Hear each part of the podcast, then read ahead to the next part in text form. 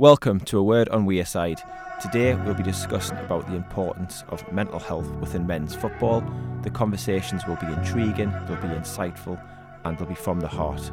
We've got special guests, Sunderland footballer Luke O'Nien, former Newcastle under 23 goalkeeper Nathan Harker, Northern League manager Tony Fawcett, and the founder of If You Care Share charity, Matthew Smith. I'll be joined in the studio by co hosts Isaac Barnett and Callum Jacques. This is a word on Wearside, and this is a conversation about the effects of mental health.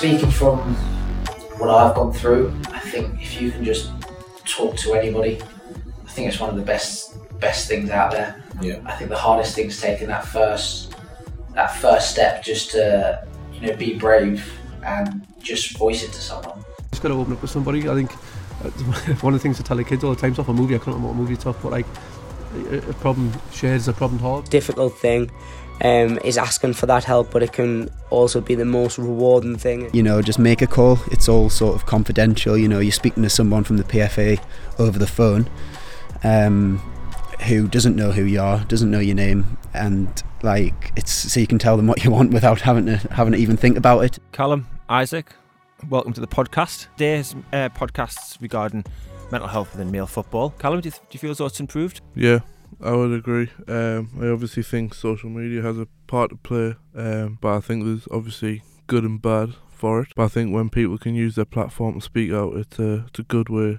to use it. Do you feel as though social media plays a part on both sides, though? Like players suffer a lot of abuse on social media as well. social media has had a really big impact on bringing more limelight to the subject. I think every odd couple of days when I'm scrolling down Instagram, I'll see something from the Premier League about fan support or a ver- or a charity. Like you do see a lot of it being advertised on social media. One of our special guests, Luke O'Nien, he speaks about how he used his platform, Instagram, to, to let fans know how he, he was feeling. We'll hear that later on in the show. Um, recently, Calvert Lewin, the Everton footballer, he's come out and said talking saved his life. Um, do you feel as though the clubs do enough for their players? Because there is a lot of programs available. If you care, share, for example, they offer programs to a host of Premier League Championship clubs.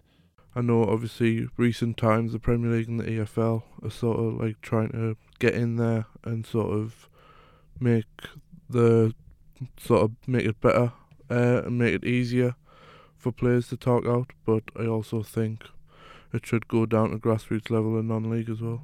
probably do know there is funding available at the top level where they could probably help out lower league teams in grassroots football because mental health doesn't just happen in the Premier League, as we know it hap- happens at, at every level. Isaac, do you feel as though these programs should be offered maybe say three times a year, so it's it's constantly ingrained into the, the, the footballers that it is okay to speak? I don't think it should be a free time a year thing anyway. I think it should be a constant sort of platform. Um, if there was a way of converting it into a platform where it's something that can be used 24 7 and there's like a helpline for all players, even if it's not just from clubs but it's from the leagues as well and the FA and even UEFA, um, I do really think that should be something that should be put into place because at the end of the day, um, you don't know what's around the corner. it's scary when you look at some of the statistics. Um, for example, suicide is the biggest killer for men under 45 and young persons under under 25. And what areas do you feel as though we should be in, improving on, Callum?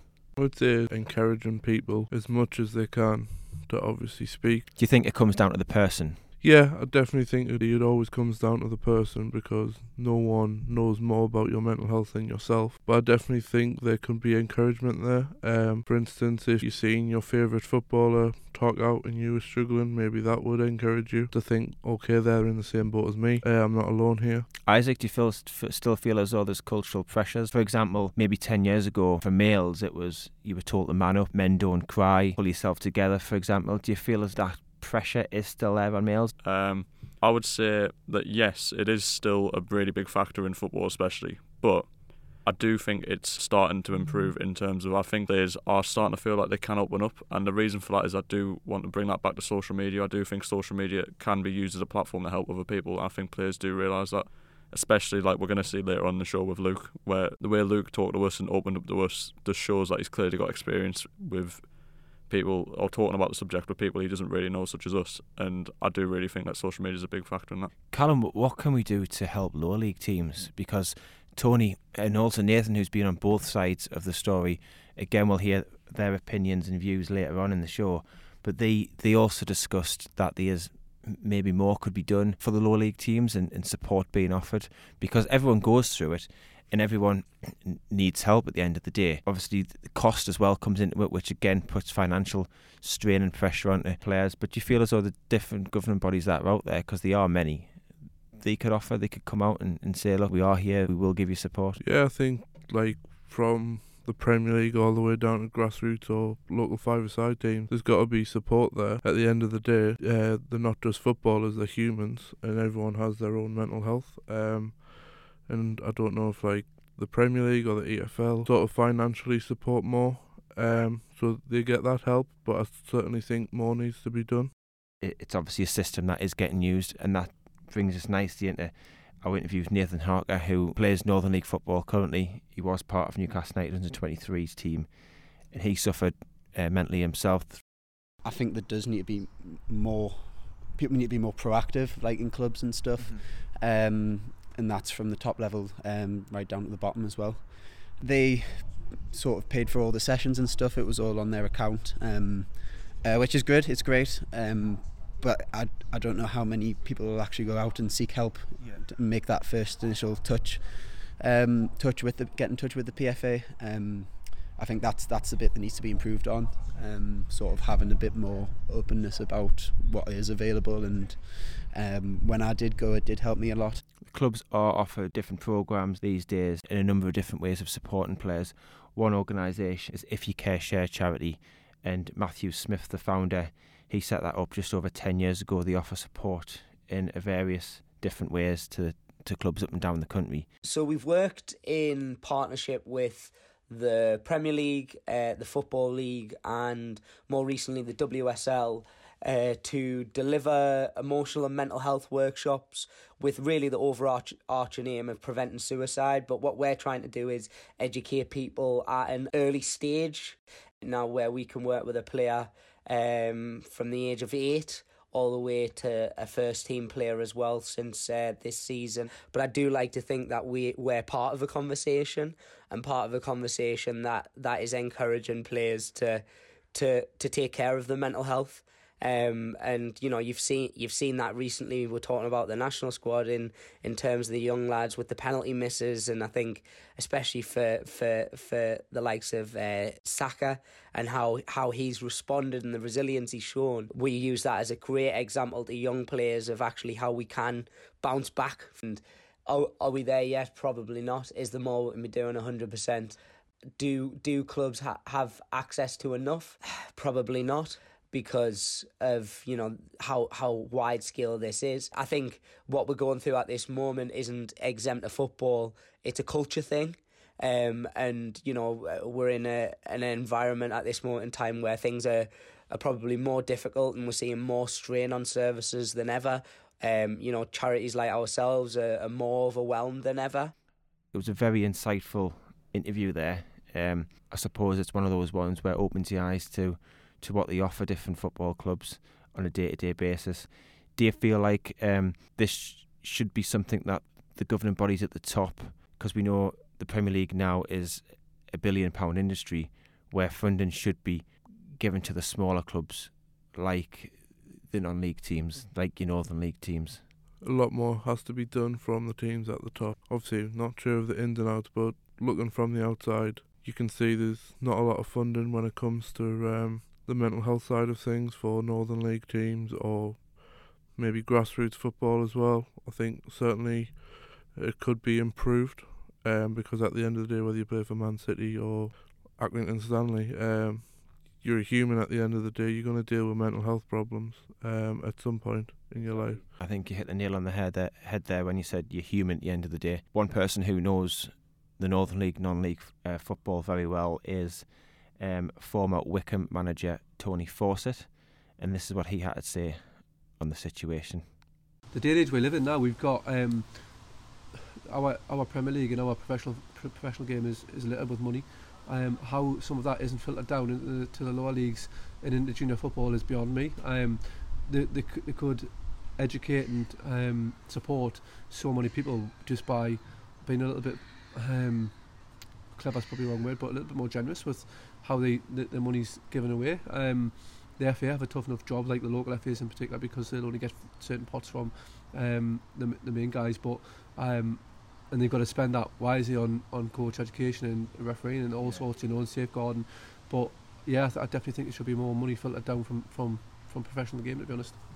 Callum, what can we do to help lower league teams? Because Tony and also Nathan, who's been on both sides of the story, he, they also discussed that there's maybe more could be done for mental health for the lower league teams and, and support being offered because everyone goes through it and everyone needs help at the end of the day. Yeah, I think at every level, Premier League, Championship, all the way down, should have each club should have a mental health officer because you see some of the roles within football clubs now, some of the departments that get a lot of funding, for example, you see the media departments now with seven, eight members of staff where I feel like the mental health side of things is sort of falling behind a little bit.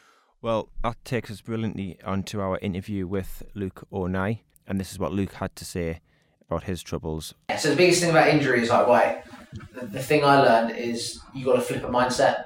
Um, so I can probably give one thing away is if you get injured, you go into a, you fall into a negative mindset of the things you can't do. Mm-hmm. So I did my shoulder, and I was like, right, I can't hold my little girl, I can't go swimming with her, I can't go to the soft plays, yeah. um, I can't play football, I can't do contacts, I can't run, um, can't give my little girl a cuddle. Like there were so many things yeah. I couldn't do, but I was like, well, and you get into this negative mindset of what I can't do. But what we needed to do was flip it. I can still be alongside my little girl and give her more time because I'm not injured. Mm-hmm. I can just be with her. Um, I can walk. Um, I can spend more time with my family. Yeah. And it's like as soon as we start focusing on the positives and what we can do, you kind of empower yourself. Yeah. But that's, that's a decision from you. It's, it's easier said than done when we're in a negative situation, negative just sticks. I realise I need to connect to mentors when it's going good and bad, just to stay consistent. I journal a lot, I write things down just mm-hmm. to, if I see something building, instead of just trying to ignore that emotion, I'll try and surface it. I'll be yeah. like, right. Because the biggest problem is when you ignore emotions. Yeah. If you numb one emotion, you numb them all. Uh, I've been guilty of that. So if you, I realised if I could try and surface every emotion I'm trying to feel, just talk about it out loud. Explain to me what I was going through. Mm-hmm. I think one of the biggest things is, again, what you said, your, your life's just thrown upside down. Yeah. When you're in football, you're very routine. You, you know when you're training, what you're doing, where you're going to be, you're working towards match day. As soon as you get injured, all that's gone. Um, you know, you're, you're involved match day, manager talking to you throughout the week about the last game, about the next game. Then you get injured and you're just put to the side because yeah. you're no longer useful. Yeah. Um, and I think that's a big thing is like you feel like you're not kind of contributing towards the team. Mm. Um, I think the more time we spend on our phone is we're not really thinking. We're giving something the power to think yeah. for us. The more time we spend in front of the screen, and it's like, well, if we actually need to step out of that, put the screens away, and just be with the people around us, yeah, I think that's when it starts to open up the conversations. And Isaac, just listen back at what Luke had to say there when, when we spoke with him. What sort of sticks out the most for you? Is there anything that he said where you sort of sat back and thought, wow? I think it, I think he does a really good job of humanising himself because at the end of the day, like what we've already touched on is footballers are real people. They do have real life problems, um, which are obviously going on behind the scenes that we don't get to see on social media and from the club. Callum, if we've got any listeners out there listening to this podcast today who are struggling, what's your advice? You do what makes you happy, what makes you be able to cope. If, like, obviously, the main thing is to talk. Well, you heard it here today off a co host. If you are struggling, talk. There's always somebody there who will be willing to help and listen. There are also many mental health charities out there who are there to support. You can get in touch with the likes of If You Care Share, Mind, Crisis Management, Heads Up Together, Samaritans, Sporting Chance, to name a few, to help support and guide you through some of the toughest times uh, that you may be dealing with currently. Um, as we've said before, if you are listening and you are someone that's struggling with mental health, please, please speak to somebody. You're not on your own and there is plenty of support available. Mental health matters, and so do you. Thanks for listening.